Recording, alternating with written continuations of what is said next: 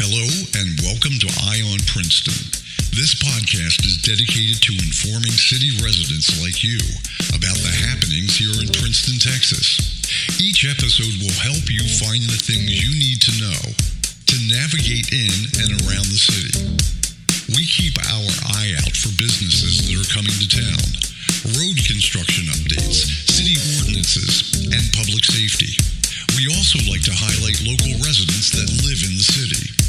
Right now, we'll hand things off to your host and Princeton resident, Mitchell Chase. Thank you, GP. Appreciate it. And we are currently speaking with the Mayor Pro Tem for the City of Princeton, Steven Deffibaugh. But he said we can call him Steve. So, Steve, thanks for staying with us. We have several other episodes that you can find out about uh, some of the happenings here in the city of Princeton. But like I was saying, thank you for staying with us. Thank you for having me. Just real quickly, go over some of the things. Currently, I have you listed as member of New Hope Community Church, where you serve as a deacon, pastor, and past master, Princeton Lodge, 1436. Is that AF and AM? A- AF and AM. Where you currently serve as chaplain, state fireman, and Fire Marshals Association secretary, treasurer of Collin County Firefighters Association. Wow, here we go. Treasurer of the former McKinney Police Officers Association, president of the Princeton Community Development Corporation, past president of the North Texas Firemen and Fire Marshals Association. What's this last one? Charter member of Lance Corporal Jacob D. Hayes of the Marine Corps League. And you are a chaplain? I, I serve as chaplain for the detachment. Along with being a member of the city council, the mayor pro tem, husband, Yes, father, grandfather. Yes, sir. So your days are filled. I, it is. What is it that makes you keep going on in the city of Princeton and staying on the council? I have the, the sense of service, and I believe that if you want to see your city grow and prosper, that you need to be involved in, in some form or fashion. And I, I go back to some of the terms that you know. Remember, President John F. Kennedy always made that comment that you know, ask not what your country can do for you, but what you can do for your country. And I believe in that. It's not what the city can do for you, but what can you do for the city to make it progress and, and make it the, the way we need to have it.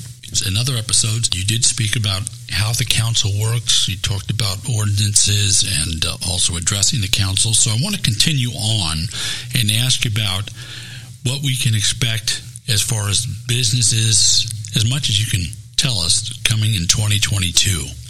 Well, I probably don't have as much information as you'd like to know, or, or the listeners would like to hear about what business coming in. I know a Braum's is coming in. I can't tell you when that's going to uh, break ground, but uh, we do have that. People's Bank has changed locations. They're actually building uh, on the east side of uh, Princeton. That's been a, a long time bank here. It used to be Citizen State Bank here in Princeton many years ago.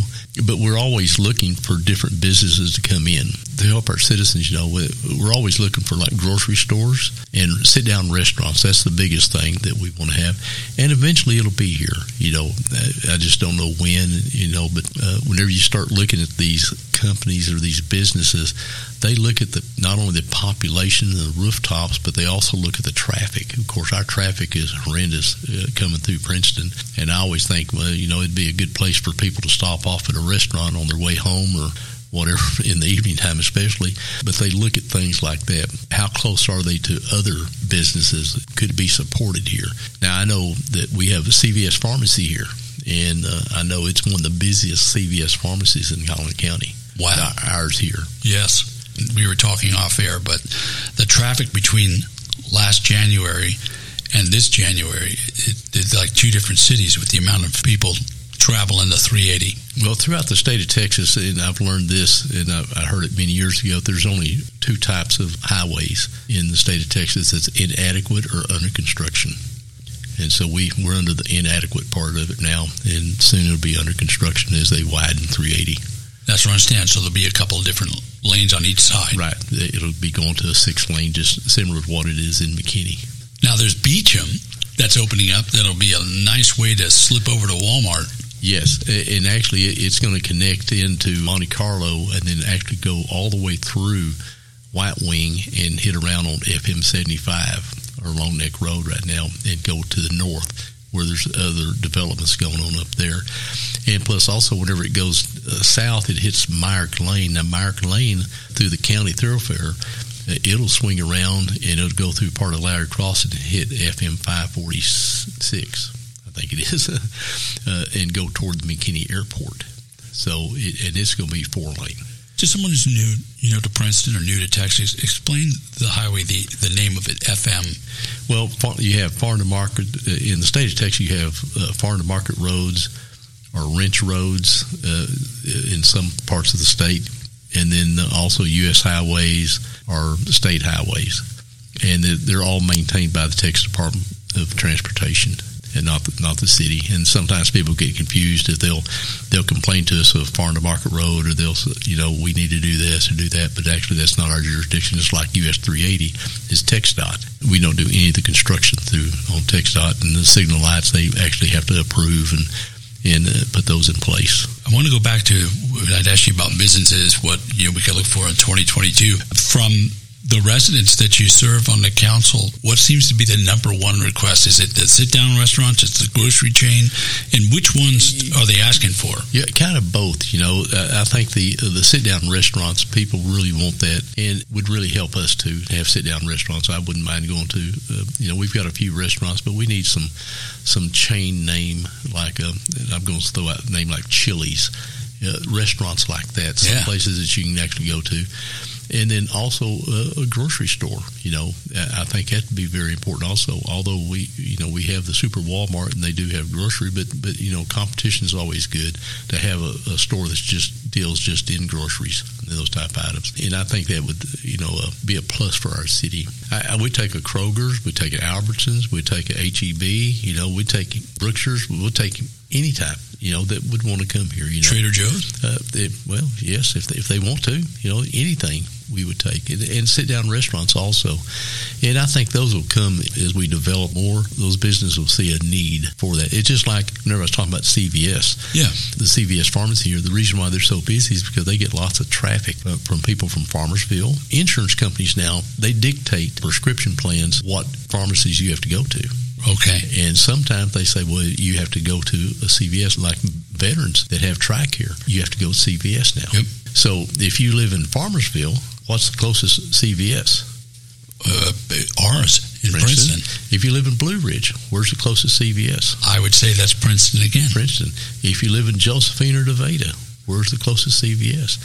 If you live in the western part of Hunt County, where's the closest CVS? That would be here too. Right. So that's the reason why they're so busy. And it'd be the same way with a, a grocery store. You know, if you live in a, a rural area, you know, where you want to go to, you know, who has the best prices, the best product also. Because not only just the prices you're looking at, you want a good product also. Right. And quality, something quality. Well, you brought up something very interesting, which is I was going to ask you about, well, what about reaching out to these different businesses to come in? I'm sure you have, but you pretty much explained, you know, there's a certain number of people that need to be in the city and everything else. And if you don't, if we're not there, the, the, right, there's no sense asking because they're not coming. Right, because that, I mean, we're on their radar scope. All these businesses I've spoke about. Right, uh, we're on we're on their scope. They're just waiting for the right time to, uh, can I say, pull the trigger? Sure. You know, to, to to make that commitment because it is a long term commitment. Because they don't want to come in here and build something and fail. So, in, in which I don't think they would. No, have you? Has CVS looked at maybe opening a second location? Uh, not that I know of. Okay. Here's what we're going to do right now. We're going to uh, take a break. I want to come back and talk to you about your past career in law enforcement and a big case that you worked on. Okay. All righty. You'll stay with us? I will. Thank you for listening to Eye on Princeton, a podcast focused on the happenings in Princeton, Texas. We always welcome your feedback, ideas, suggestions, comments, or questions by email to Mitchell Chase at mitchellmchase.com. Until next time, blessings to you and yours. Eye on Princeton is produced by Chase Productions. Copyright